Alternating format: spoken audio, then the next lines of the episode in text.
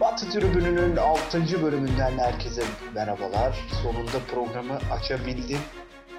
Evet tıpkı Ajax'ın Her zaman. 97 kez 97 kez ceza sahasına girip 0-0 biten maçı gibi ben de kaydı açtım açtım ama bir türlü sonuca ulaşamıyorduk. Şimdi sonuca ulaştık artık herhalde.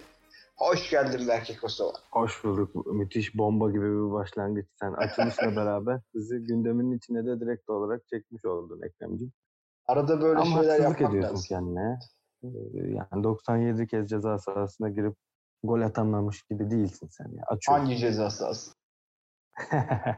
sen e, genelde açılışlarda başarılı oluyorsun. Teşekkür ederim. Açılış yapmak da önemlidir bu arada biliyorsun. Bence Ülkemizde de de meşhur açılış. makas. tabii. Toplu açılışlar. Kurdele, makas Seninki lazım. onun Çok için. toplu açılış sayılmaz ama Abi estetik lazım. Basından kimleri çağıracağını iyi seçmek lazım. Falan. Açılışlar Kesinlikle. önemlidir. Aynen aynı fikirdeyim. Açılış Ne deyince aklıma bir bu şey arada, geliyor. Bu arada şunu da söyleyeyim ya. Açılış deyince aklıma hep Çorum'du yanlış hatırlamıyorsam. Çorum değilse de Çorumlulardan özür dilerim.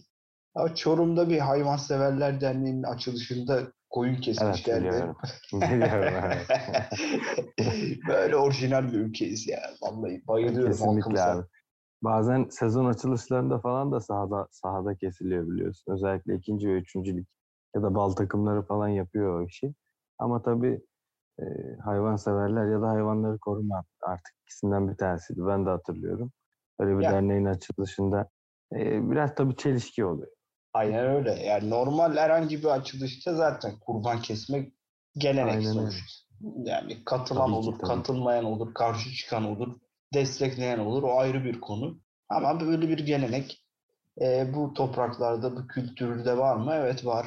O Var, yüzden o var. çok abes değil. Herhangi bir abes haber değil, de evet. taşımıyor. Ama Hayvanseverler Derneği'nde koyun kesilmesi gerçekten enteresan diyelim. Ama bir tane Süper Lig takımı da e, Kasımpaşa ya, kesmişti galiba bir kere de öyle hatırlıyorum. Bu arada belki de hepsi yapıyordur ya. En azından basına yansımadan. Belki de yani. Belki her takımdan şey kadrolar hala 28 kişilik mi oluşturuluyor? Evet öyle olmasın. Şimdi 28'i 4'e bölünce 7 yapıyor işte. Her takımda 7'şerli gruplar halinde Kurban Bayramı'nda danaya giriyorlar. Olabilir mümkün. Özellikle bu yüzden takımlar 28 kişilik kurulur kadroda. Bunu da Wikipedia yazmamış ama ben Tek burada sebebi o değil mi? Evet, Aslında amaç o yani değil mi? Doğru söylüyorsun. Tabii her şey Peki bu Ajax'a ne diyorsun ya? için. Ya işte futbolu bu yüzden seviyoruz diyebilir miyiz abi? Yani bir takım 97 kez be- e, sanırım rekor. Yani 97 şimdi düşündüğün zaman Ekrem böyle sayıları işte 10 olur, 15 olur. Hani çok baskın bir takım varsa karşıda 20 olur, 30 olur. Hani 40 gördüm mü bilmiyorum ben. Ama 97 demek yani 100 kez rakibin ceza sahasında topla buluşmuşsun. Çok enteresan ya. Futbolu sevi sevmemizin sebebi bu diyebilir miyiz? diyebiliriz ama futboldan nefret etmemizin böyle kafamızı taşlara vurmamızın sebeplerinden de biri Şimdi bu diyebiliriz. Bu maçta kafanı taşlara vuruyorsan bu maçta kafanı taşlara vuruyorsan ya Ajax taraftarı olman lazım ya da 3.5 üstü oynamış olman lazım. İkisinden bir tanesi. Yoksa niye kafanı taşlara vuruyorsun? yani abi? 0.5 üst bile kafasını taşlara vurabilir. Bence 3.5 üstte çok abartın yani. Bu kadar mübalağa Ama, evet. ama şimdi maçın normaline baktığın zaman maçtan önce ne oynarsın abi? 3.5 oynarsın. 2.5. XG'si kaçmış bu arada? 3 3 küsür. 3.13. Maşallah. Yani işte geri geliyor e, Ekrem'cim. 0.50 XG'lerden neler görüyoruz? 10 ceza sahasına girmekten 3 gol görüyoruz ama işte gel gör ki Ajax bu hafta bir rekor kırdı. Yani çok müthiş bir takım ya Ajax gerçekten. Şampiyonlar Ligi de dedim bu arada Dortmund'u da sürekli olarak mağlup etmeyi başardılar. Ligde zaten acayipler. Şu Ajax modelini alamadık ya. Şiir gibi bir takım. Evet o modeli hiçbir Gerçekten zaman öyle. alamadık. Alamıyoruz da bir şekilde. Ee, biz de bu modele kimse geçiş yapmak gibi bir şeyde bulunmuyor. Bir vizyonda bulunmuyor. Ee, artık Evet, oraları, buraları şey yapalım. ya, bu konuyu özel olarak bir gün konuşalım. Altyapı sistemleri işte Türkiye'de altyapı sistemleriyle ilgili neler yapılmış bugüne kadar, neler yapılabilir bundan sonra naçizane kendimizce Bunları da konuşmaya çalışalım çünkü önemli bir konu. Çok Doğru. önemli. Ya bir de Ajax'ın e, veri analizi konusunda da çok e, ciddi yol kat ettiğini öğrendim ben. İngiltere'de e, bir konferans yapılıyor orada işte Liverpool temsilcileri falan da var. Yine Ajax'ın da öyle birkaç enteresan bilgi var. E, bu konuyu da araştırabilirler. İşte kaleci Onana ile alakalı yaptıkları bir çalışma var. E, herkesin e, hareketinden farklı olduğu için hatalı olduğunu düşünüyorduk diyor ve kameralarla izliyorlar. Halbuki diğer kalecilere nazaran çok daha çabuk pozisyon alabildiğini fark ediyorlar ve bunun üzerine diğer kalecileri de böyle çalıştırmaya başlıyorlar.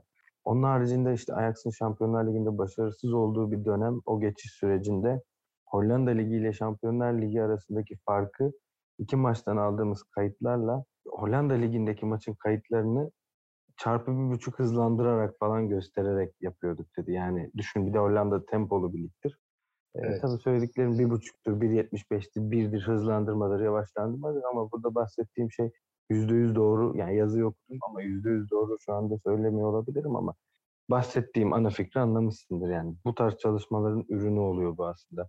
Altyapıdan ek olarak, altyapıya ek olarak aynı zamanda bir de işin bu tarafı var yani ciddi bir e, mutfak var arkada. İşte bak biz programlarca Kuman dedik, Hollanda dedik, tarım dedik. İşte bu altyapı mahsulleri de biraz tarım gibidir aslında. Şimdi Ajax çok verimli arazi. Çünkü neden? Tohumlarını çok uzun zaman önce attıkları için ve o Evet, tohumlar yani bugün çok verimli hale geldiği için sürekli bir üretim döngüsü içerisindeler. Üretim hiç Doğru. bitmiyor. E bu da otomatikman zaten sahanın içinde verimi, başarıyı, e, bir vizyonu Görüyorsun beraberinde ya. getiriyor. Ay, Ya hisset- izlerken hani hissetmek görüyorsun. çok kolay yani. Bunu hissetmek gerçekten kolay. Biraz göz ucuyla bile baksan e, Türkiye'deki bizim takımlarımızdan farkını anlayabiliyorsun yani. Sadece oyun akışkanlığıyla bile anlayabiliyorsun. Tabii canım makine gibi. Makine deyince aklıma da Bayern Münih geldi. Ee, böyle bırakırsa ben konuşurum. Ya Benfica maçı neydi ama? Ekrem. Konunun dışına çıktık yine ama. Ama. Benfica yani şöyle ne yaparsan yap karşı koyamazsın. Öyle bir hali var. Benfica'nın. Yani inanılmazlar. Yani Bu kadar keyif da- alarak izlediğim bir maç uzun zamandır yoktu. Yani. Bunlarda da benzer bir durum söz konusu çünkü. Ben demin o yüzden dedim bu önemli bir konu. Onu bir gün geniş olarak konuşalım diye. Çünkü bu yola girip de işte bunun meyvesini toplamayan yok. Bunu görüyoruz. Yeter ki biraz Kesinlikle. sabırlı sabırlı olunsun. Vakit yani vakit bazında bakıldığı zaman e, baskı altına alınmasın. Bir anda işte tohumlar e, tekrar kesilip yerine yeni tohumlar ekilmeye çalışılmasın. Verim alınması beklensin. Sonra Hı hı. bunun meyvesi güzel oluyor. Bizde maalesef Doğru. geçmişte mutlaka örnekleri vardır Türkiye'de. Hani biraz bunu uygulamaya çalışalım deyip ama e, kısa vadede başarı gelmediği için hemen vazgeçip gemileri yakan, tekrar sıfırdan yepyeni bir oluşum içine girmeye çalışan, bir de onunla vakit kaybeden. e, Ya her kulüp yetiştirici olmayabilir. Bizim mesela Türk takımları da yetiştirici olmak ya tabii ki yetiştirici olmak güzel yetiştirsinler ama müthiş bir yetiştirici olmayabilir ama iyi, iyi bir yetiştirici, harika bir yetiştirici değilsen en azından iyi tespit ediyor olman lazım. İyi oyuncu bulabiliyor olman. Mali gücün de iyi kötü var. Bu kadar kötü tabloya rağmen hala takımlar bir şekilde paralar harcıyor Avrupa ortalamasına yakın şekilde maaş bütçeleri olarak zaten baktığın zaman birçok ligin üstündeyiz.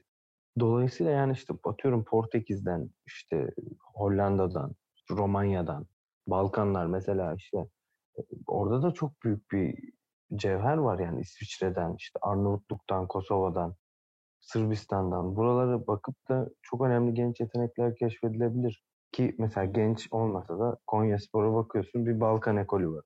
Değil mi? Evet. Batırıp Konya'nın da Balkan ekolünü konuşalım abi. Ya Bütiç'i, Çekiç'i, işte Çikalleş'i, e, Hacı Ahmetoviç, Skubit. Ya baktığın zaman ya bu tarz şeylere yönelmek lazım. Oralarda çok e, iyi çocuk, genç çocuklar var. Hani yetiştiremiyorsanız da alabilirsiniz. Evet, şimdi buradan e, başka bir konuya geçiş sağlayalım. E, Milan Inter derbisi oynandı. Milano derbisi. Bir birlik beraberlikle sonuçlandı. Hakan Çalhanoğlu'nun da bir golü vardı. Eski takımına gol atması elbette ki çarpıcı bir durumdu. E, nasıl değerlendiriyorsun? Yani e, tabii Milan-Inter maçıyla alakalı beklenti özellikle maçın ilk bölümünde fazlasıyla tempo açısından karşılandığını düşünüyorum ben. Keyif aldığım bir maç oldu. Ee, bununla birlikte Milan'ın da ki ben Inter'in kalitesi, e, kadro kalitesinin Milan'ın üstünde olduğunu düşündüğümü geçen haftaki e, bölümde de geçen haftaki programda da söylemiştim hatırlayacaksın. Yani bu maçtan da yara almadan en azından yani kaybetmeden, kan kaybetmeden çıkmış olması avantaj. Ee, ki çok böyle ilginç iki penaltı fırsatı vermesine rağmen rakibine Milan. Buna rağmen puan almayı başardı. Duran topta iyi orta, çok iyi bir orta geldi. iyi bir kafa. İkinci yarıda tabii biraz daha kontrol vardı ama şunu söyleyeceğim. E, bu da mesela muhalif. İlk penaltıyı kim atıyor? Takım penaltıcısı var Inter tarafı için. İlk penaltıyı atıyor bu oyuncu. ikinci penaltıyı Martinez başka bir oyuncu kullanıyor ve kaçırıyor. Yani bu penaltı kaçırma olayı da moda oldu son dönemde. Türkiye'de de Avrupa'da da karşımıza çıkıyor. Ama şunu da söylemem lazım. Senin de bu konudaki fikrini biliyorum aslında penaltılar konusunda. Ben de katılıyorum bu arada ama Tataruşano'nun çıkardığı penaltı bir tık hani kaçırılmış penaltı dersek Tataruşano'ya da haksızlık etmiş oluruz. Çünkü köşeye uzuyor adam yani. Herif gerçekten kolu uzadı sanki yani. Öyle bir penaltı kurtardı. Ama e, tabii Milano güzel bir derbi. Ben Milan'a zaman... Milan'a artı yazıyorum bu bir puan. Öyle. Çünkü ben bence de, Inter daha kuvvetli. Bence de kesinlikle aynı fikirdeyim o konuda. E, madem dedin senin penaltı ile ilgili fikirlerini biliyorum dedin. Off the record konuştuğumuz şeyi record'ta da konuşmuş olayım o zaman. Bence bir penaltıyı hiçbir zaman kaleci kurtarmaz. Penaltıyı oyuncu kaçırır.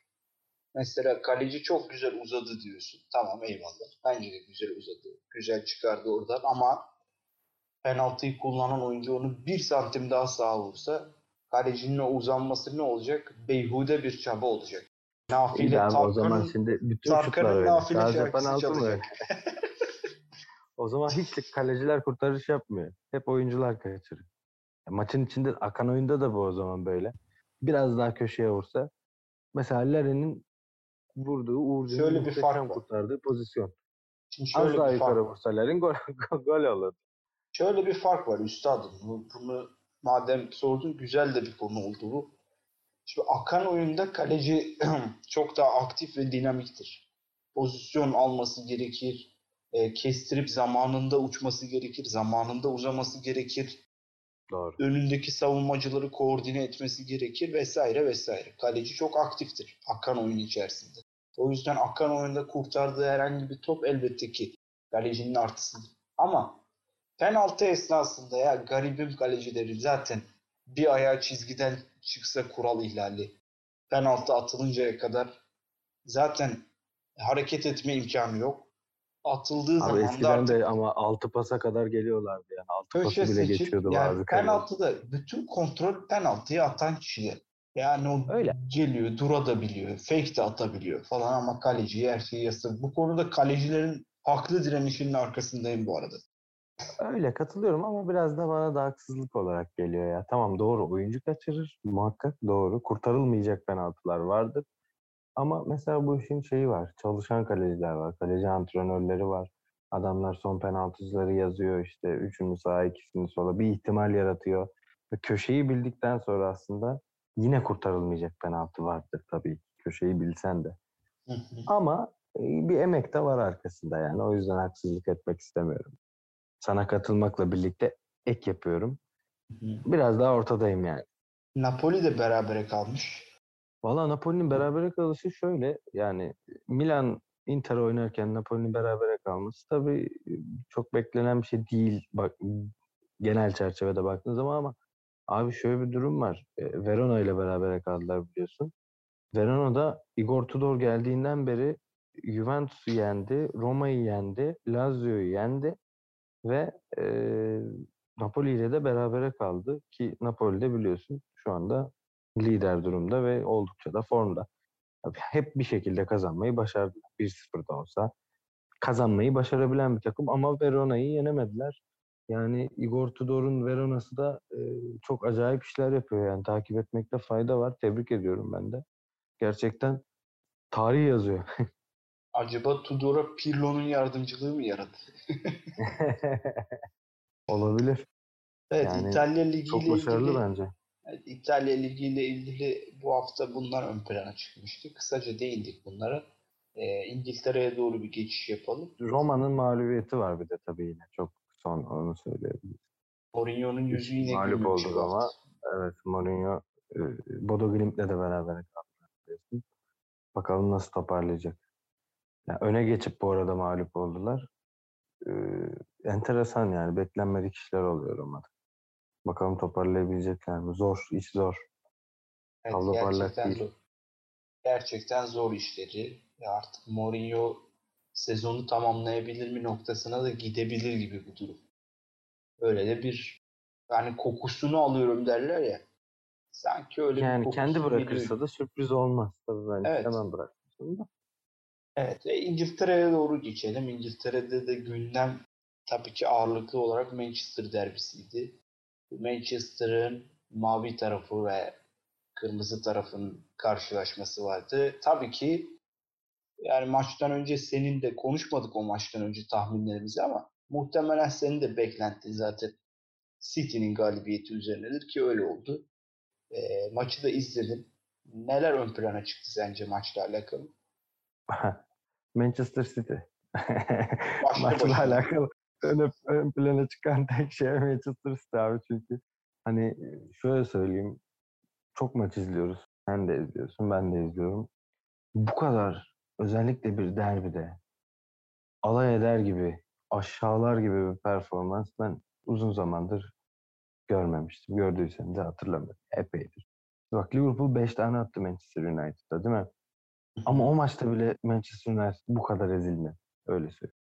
Yani yine pozisyona girdi ne bileyim gol attı iptal oldu falan filan. Hani 5 tane yedi skor evet ama bu bence skordan daha ağırdı. Abi birinci dakikadan 90. dakikaya kadar kedinin fareyle oynadığı gibi. Sanki Manchester City Türk takımları yapıyor ya bazen. Arkadaşlar haftaya derbi var. Antrenmanımızı seyirciye açıyoruz. Buyurun gelin. Öyle bir antrenmandaymış gibi. O ona veriyor. O ona veriyor. İnanılmaz. Mükemmel bir oyun. Kusursuz yani. Ve Manchester United'ı resmen abi e, aşağıladılar. Yani maç kazanmadılar sadece. Maç boyunca şunu hissettirdiler. Biz sizden çok çok daha iyi bir takımız. Tabii De Gea'ya yine teşekkür etmek gerekiyor. İkinci golde uyuyan Manchester United savunması var. Yani böyle error verdiler yani kapandı yeşil ekran falan geldi. Cancelo bir top gönderdi abi arka direğe. Manchester United savunmasının beyni yandı yeşil ekran. Kapandı orada bir anlık o pastan sonra gol oldu zaten. De Gea yine ön plana çıktı tabii. Bir süre takımı tuttu. Ee, ama yeterli olmadı. Yani 4 de olurdu, 5 de olurdu, 7 de olurdu. Olurdu abi yani. Ama çok çok üstün fevkalade bir oyun. İnanılmazdı ya. Çok başka yani böyle bir derbi bilmiyorum. Kolay kolay. Daha da konuşurum da. Şimdi ekran bakıyorsun bana öyle. Sevgili kardeşim. Daha ne diyeyim yani. Çok başka çok. Evet, Abartırım hayran. yani. Daha da abartırım. Hayran, hayran kaldım ha. Bu kadar iyi bir performans. için söyleyeyim gözlerinin içi parıldıyor. Mo- şey, Guardiola hocasını ve City'yi konuşurken. Abi United çok kötü ama. evet bu, bu Solskjaer de demin Mourinho için söylediklerimiz onun için de geçerli sanırım. Solskjaer de e, sezon içerisinde görevine son verirse ya da kendisi görevi bırakmak yönünde bir karar alsa sanırım o da sürpriz bir gelişme olmayacaktır gibi. Abi her maç zaten Ronaldo kurtarıyor. Abi Manchester United'ın puan ya da maç kazanmasının iki temele bağlanıyor. Ya De Gea çok iyi olacak ya da Ronaldo bireysel çabasıyla gol atacak. Başka Atan şey tutan felsefesi diyorsun. Ama atanın ve tutanın iyi olacak doğru da sadece atanın ve tutanın da iyi olmasın yani. Arada da bir, bir savunma bir şey yapsın yani görelim abi. Ya geçen sezon Portekizli orta sahaları çok formdaydı. Bruno Bruno Fernandes. Fernandes evet. Ya bu oyuncularla açıklanacak bir şey değil bence. Yani sistemsel bir sorun. Bruno Fernandes bence çok büyük bir evet, oyuncu. Çok ya büyük. şundan dolayı söyledim. Hani bir iskelet, Pogba'sı da var bu takımın. Hani bir iskelet oluşturulduğunu düşündüğün zaman sanki böyle geçen sezon verimli parçalar vardı gibi bu iskeletin oluşmasının önünde. Evet doğru. Ama bu yıl Üstüne eklemeler var. evet bu yıl işte maalesef o e, devamlılık sağlanamadı o konuda. Kötüler yani. Çok ciddi savunma problemleri var. Bunu daha önceki bölümlerde de konuştuk hatırlayacaksan. Daha Villarreal maçından konuştuk. Yani sadece Deha ile olmaz diye. Yani yine çok Deha'nın üstünde çok ciddi büyük var yani savunma yapmayı bilmiyor. Yani. Bilmiyor yani savunma yapamıyor tabii. Bu Garip arada garip hatalar. City, City açısından çok kazançlı bir hafta sonu oldu bu. Çünkü kendileri Tabii. derbiyi kazandılar, 3 puanı aldılar. Öte yandan Liverpool kaybetti. Chelsea berabere kaldı. Berabere kaldı. Ee, City galip gelerek önemli bir yani 9 puan değerinde bir şeydi. Üç, bir galibiyetti. 9 7, 6 7 diyelim. 7 diyelim evet. 7 diyelim. Ben düz ağız alışkanlığı 9 dedim geçti. 7 puan daha doğru bir matematik tabii ki.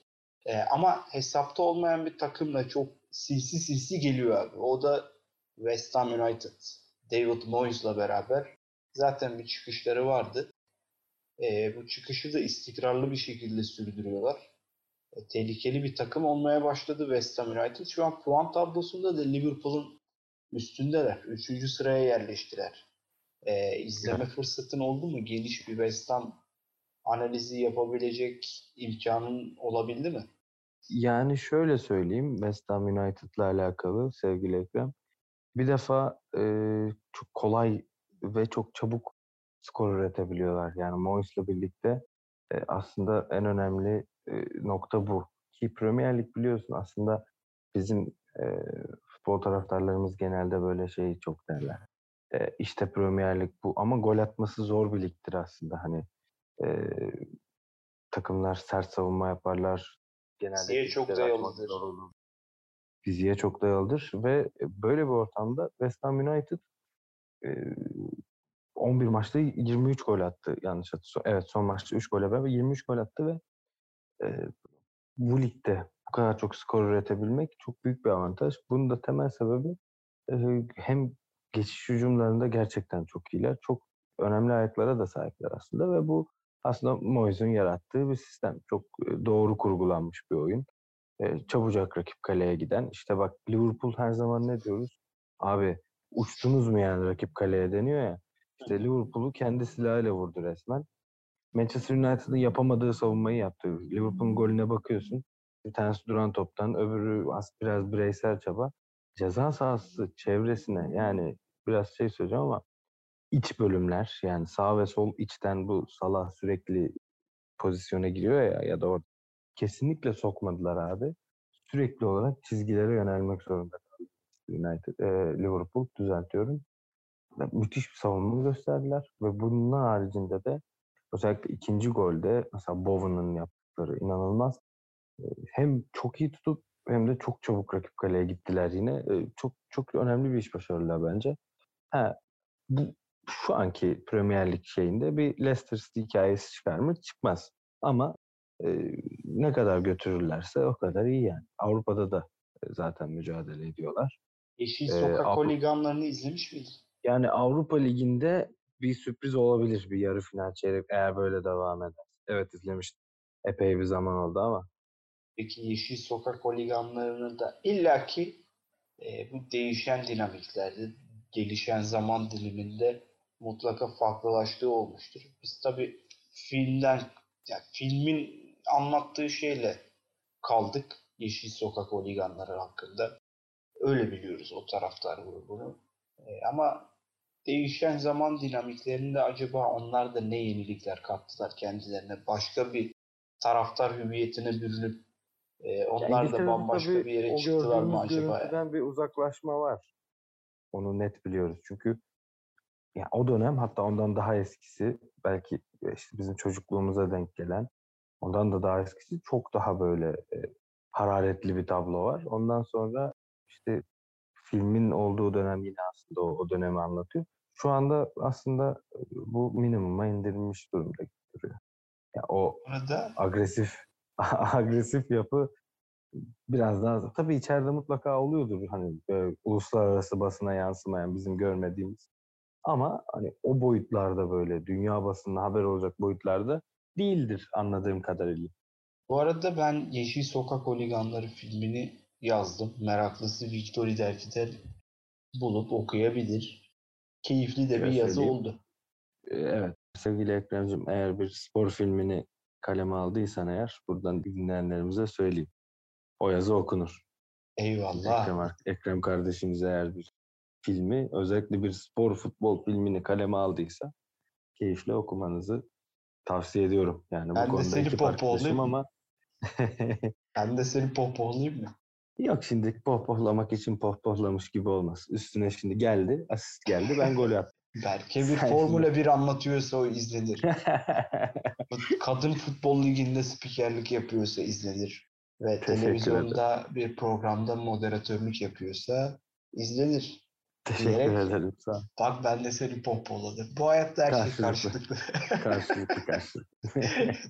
Doğru evet ve artık kendi topraklarımıza doğru bir dönüş yapalım. Kendi topraklarımızda da bu haftanın gündemi ve en önemli maçı tabii ki Vodafone- Trakya'dan, Trakya üzerinden geldik değil mi? Evet Nasıl aynen geldik? öyle geldik. E, sonra İngiltere'deydik. Aslında biz Evet. ters. Önce İtalya'ya, Akdeniz üzerinden Britanya'ya. Büyük bir tur oldu bizimki Evet, abi İtalya'dan. Britanya. Bildiğin şey Aslında Hollanda'da başladı. Hollanda'da. Hollanda'da başladık. Dik evet. üçgen Sonra çizdik ya. Dik İtalya. üçgen. Hipotenüs kısmı boş kaldı ama Ama gezmeyi seviyoruz abi ne yapalım. artık hipotenüs bizi affetsin. Neyse Bundan geldik. sonra şey yapalım abi. Türkiye'de özellikle böyle konuşmaya değer bulduğumuz yani Batı tribününde çünkü e, ben Türkiye Ligi'nde konuşurum. 2 saat, 3 saat oturup konuşuruz ama buradaki konseptimiz farklı olduğu için hani konuşulmaya değer bir maç olduğu zaman e, Türkiye'den çıkalım e, bir rota araçla gidiyormuş gibi öyle çizelim abi. Peki o zaman Tabii İngiltere'ye gideceğimiz zaman yine deniz ulaşımını kullanmamız gerekli ya da hava. hava, hava, hava ulaşımını da kullanabiliriz. Hava Evet, evet, ulaşımını kullanalım bu sefer çünkü artık yani hızlıca varalım Berkeciğim. Ama Evet, Sabiha'ya inemeyiz. Geç bizi Sabiha'ya inemeyiz abi çünkü Batı tribünü biliyorsun. yeni İstanbul Havalimanı'na ineriz biz de. Ya Atatürk'e özel uçağımız inecek ya Evet, da her yere Havalimanı. uzak kalacağımız, indikten sonra her yere uzak olan havalimanına iniş yapıyoruz.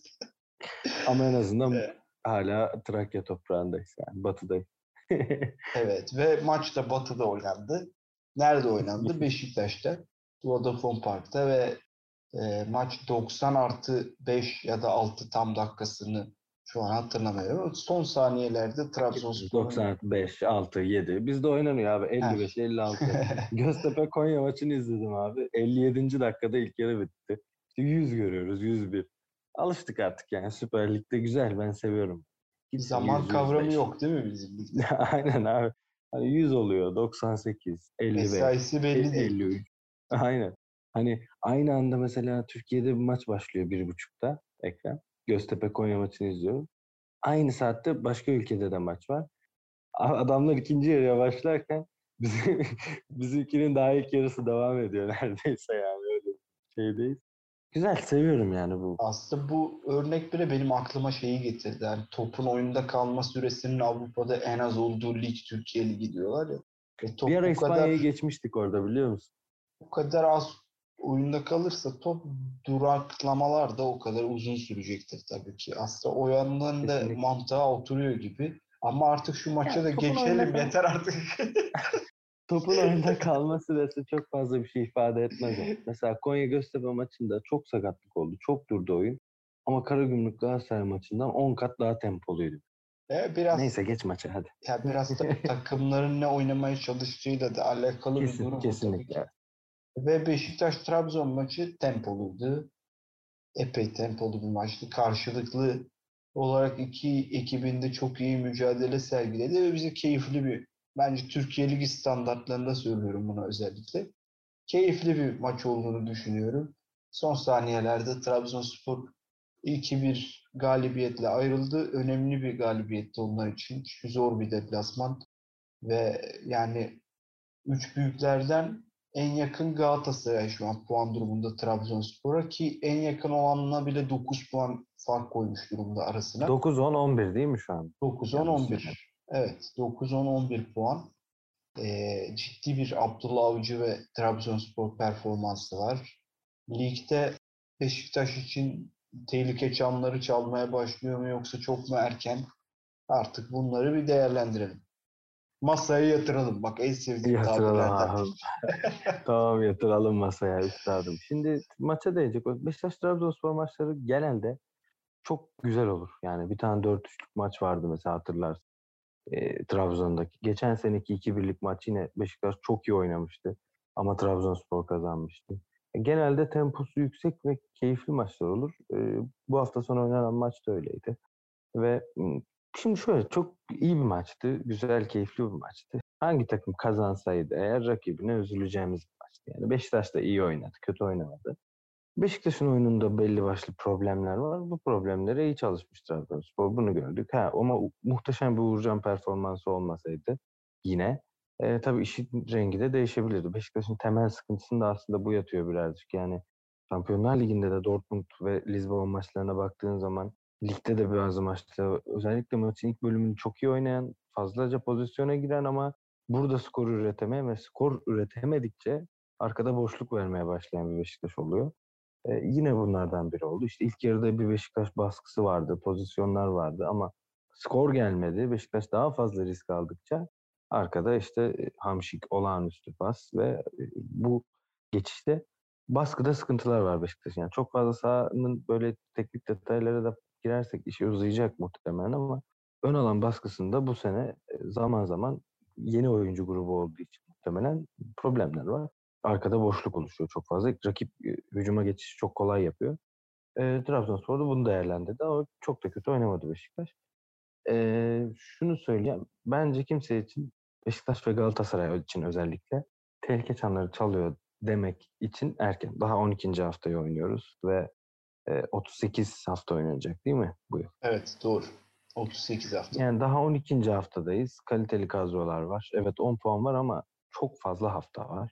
Ve eğer oyun olarak Beşiktaş ve Galatasaray özellikle seviyesini, kendi seviyesine yakalarsa ligde e, bu fark da kapanabilir. Tabii Trabzonspor ciddi bir avantajı var. E, şehir olarak eğer hani bir iki mağlubiyette falan homurdanmalar başlamazsa ki daha önce böyle şeyler gördük. Sabırsız bir taraftar grubu var. İç sahada takıma stres yaratacak ortam yaratılmazsa Trabzonspor avantajlı. Ama kapanmayacak bir fark da değil. Daha 12. haftadayız. Niye Beşiktaş ve Galatasaray dedim? Fenerbahçe'de de aynı bir sabırsızlık var artık. E, 8 yılın vermiş olduğu beklenti. E, Ali Koç dönemindeki işte puan durumu dolaşıyordu bugün Twitter'da. Fenerbahçe Başakşehir'in bile altında son 3 yıldaki puan tablosunda. 5. sırada Türkiye'de. E, o yüzden Fenerbahçe'nin pamuk ipliğine bağlı yani. Bir gol yendiğinde işler karışıyor. Ama Beşiktaş ve Galatasaray için hala ben bir şey olduğunu düşünmüyorum. Ben de öyle Son olarak. Abdülkadir Ömür'ü çok beğendim. E, hoca ile beraber yani o Galatasaray maçındaki olaydan sonra Abdülkadir Ömür'ün bu gelişimi beni mutlu etti yani. Çok Sen söylemezsen ben söyleyecektim. Yani sen zaten toparladın. Derli toplu bir şekilde anlattın. Ee, ben de söz sırası bana geldiğinde Abdülkadir Ömür ile ilgili iki kelam edecektim. Hatta edeyim. Şimdi e, mikrofonu almışken. Trabzonspor her zaman özellikle Abdullah Avcı geldikten sonra geçişleri çok iyi yapabilen bir takımdı. Birkaç farklı oyuncusuyla rakip savunmaların arkasına çok efektif bir şekilde çıkabiliyordu. Bu Trabzonspor'un oyun formatında zaten alıştığımız bir şeydi. Fakat Abdülkadir Ömür'le beraber bir tıkanıklık oluyordu. Çünkü Abdülkadir Ömür genel olarak e, harf space'leri kullanmayı ya da bekle stoper arasına girmeyi değil, genelde taç çizgisine yakın yerlerde ya da çok merkeze kaçarak oralarda topla buluşmayı isteyen, e, oralarda teknik becerisiyle oynamaya çalışan ve zaman zaman da bunu yaparken bocalayan, e, çok top kaybıyla oynayan ve artık bir yerden sonra da tepki çekmeye çalışan bir oyuncuydu. Bence Hı hı. işte tam o senin dediğin o kırılma noktası, tepkiyi Galatasaray maçında gördüğü tepkiden sonra üzerine koyduğu şey bu. Taç çizgisinde birkaç adam üst üste çalımlayıp gitmek şu Beşiktaş'a attığı goldeki koşuyu yapmaktan çok daha önemsiz bir şey. Evet kesinlikle öyle. Bunu Bununla kendi ilgili oyun yelpazesine bunu katabildiği sürece Abdülkadir Ömür her zaman ama her zaman milli takım için işte Trabzonspor için yarın bir gün kıymet yurt dışına gitme ihtimalini düşündüğümüzde kalbur üstü takımlara gitme ihtimalini düşündüğümüzde hatta çok önemli bir isim Abdülkadir Ömür. çok Ama kıymetli.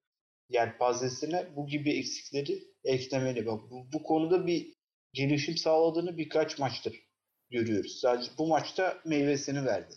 Sarktı Doğru. arkaya Ben de aynı. ve golü yaptı abi.